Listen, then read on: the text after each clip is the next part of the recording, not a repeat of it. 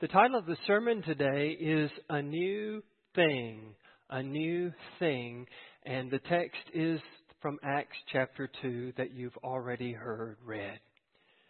In case you haven't figured it out by now, today is Pentecost Sunday. And for those of us who are followers of Jesus, those of us who profess to be Christians, this is the birthday of the church.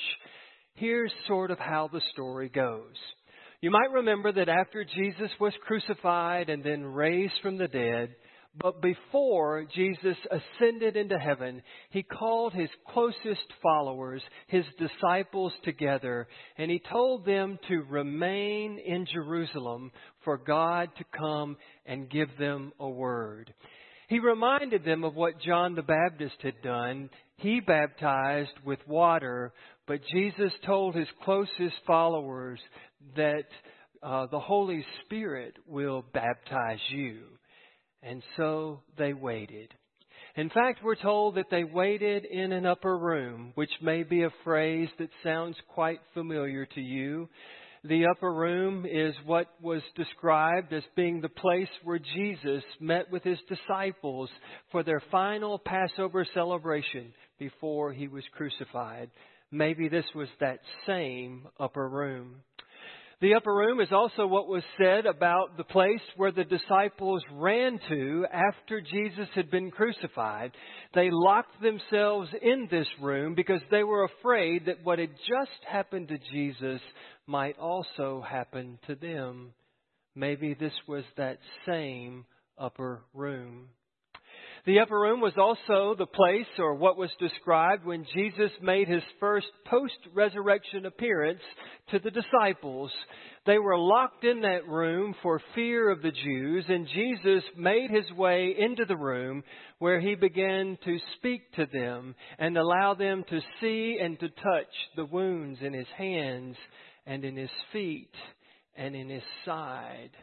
Maybe this was that same upper room where they're gathered together in this upper room, and we're told that the Holy Spirit comes into that place with wind and with fire and as like tongues. Now, the Holy Spirit had made appearances before. The Holy Spirit itself was not anything new. The Holy Spirit is an eternal part of who God is and has always been a part of people of faith. And yet, what the Holy Spirit did on this day was different. It was a new thing. It was beautiful. It was wonderful. This Holy Spirit came in such power and in such glory that every one of those followers in that upper room were taken away, taken aback by the experience. It wasn't like an Oprah Winfrey, you get a car and you get a car and you get a car kind of a thing. It was one spirit, not you do, you get a spirit, you get a spirit, you get a spirit. No, it was one spirit one spirit descending upon all of those people gathered in that upper room. It so gripped them and grabbed them and motivated them that they poured out into the streets from that upper room. And we're told that some interesting things began to happen. The people that had been empowered and gifted with this Holy Spirit began to speak in languages that they'd never spoken before. And why was this so important on this particular day? Well, I've already told you that Pentecost for the Christian is the birthday of the church, but for a faithful Jew, Pentecost was a day to celebrate God giving the Ten Commandments, the law, to Moses on Mount Sinai. Uh, the holy, the Pentecost was also the day where they would celebrate the early summer harvest, the, the bounty that was already coming in from the fields. And Pentecost was a day, one of three great festivals in the Jewish faith, that if you could make it back to Jerusalem to observe this festival, uh, it was good for you to do so. Now you had Jews who were coming from all over the then known world. And when they came to Jerusalem, they expected really only two languages to be spoken Aramaic and Greek. They did not expect to hear the language from the places where they were coming from there in the holy city of Jerusalem.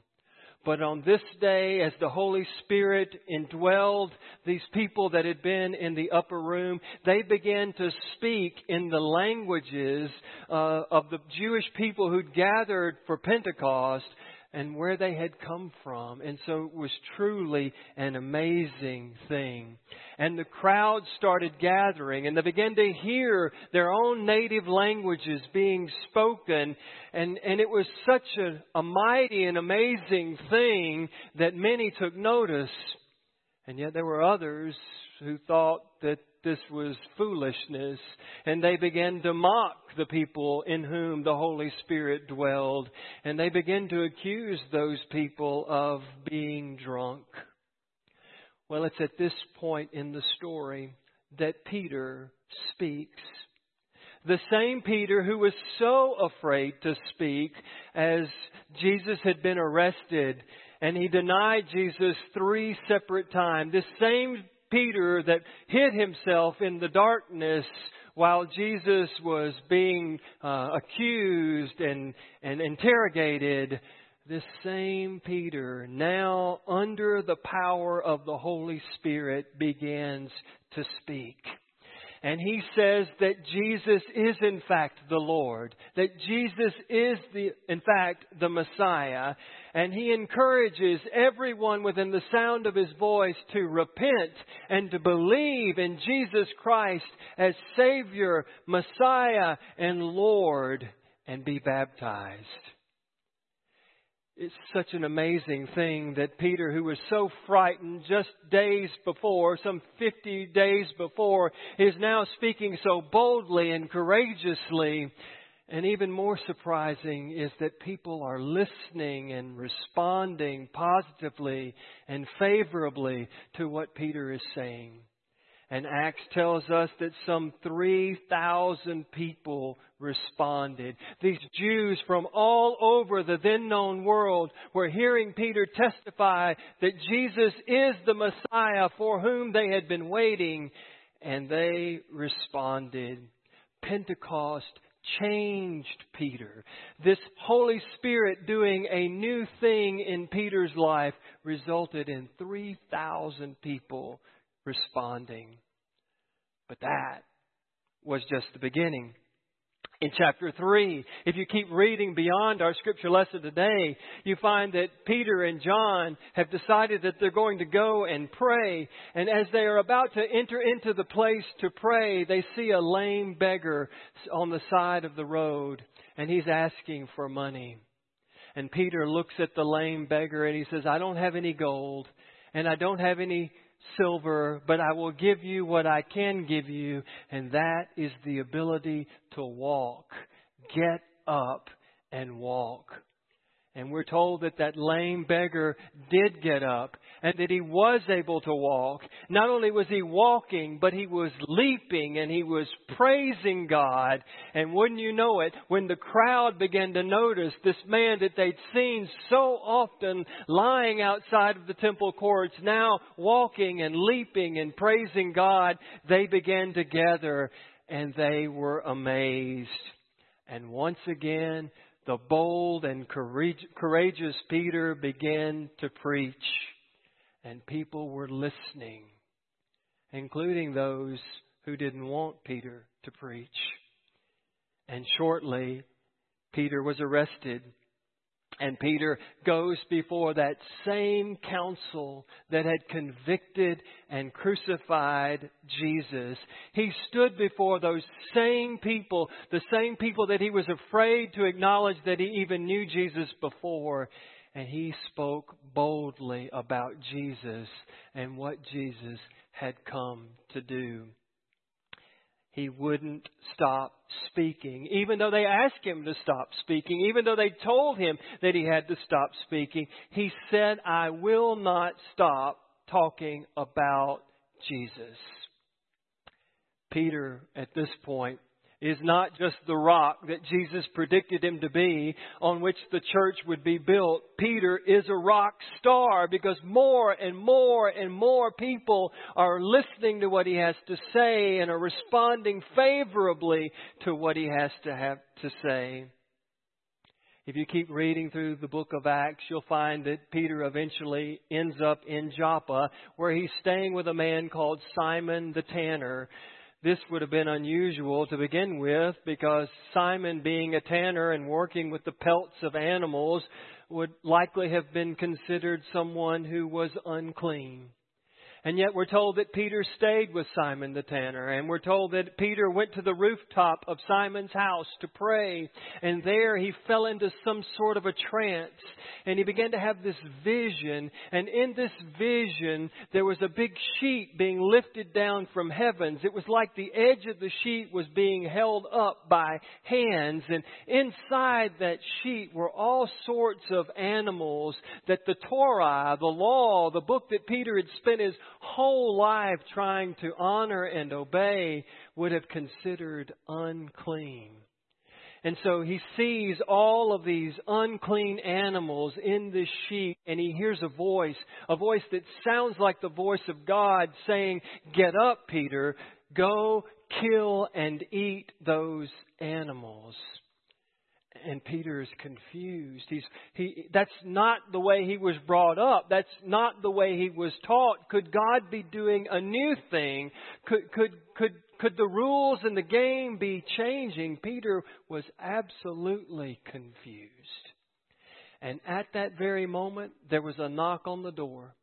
And turns out that there are some servants there who are requesting Peter go with them back to meet a man named Cornelius. This man Cornelius was a Gentile. And this man Cornelius had had a vision that he was supposed to send for Peter and have Peter come and speak to him.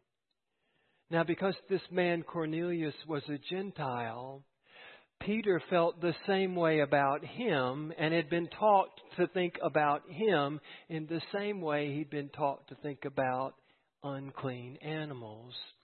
He shouldn't have anything to do with Cornelius.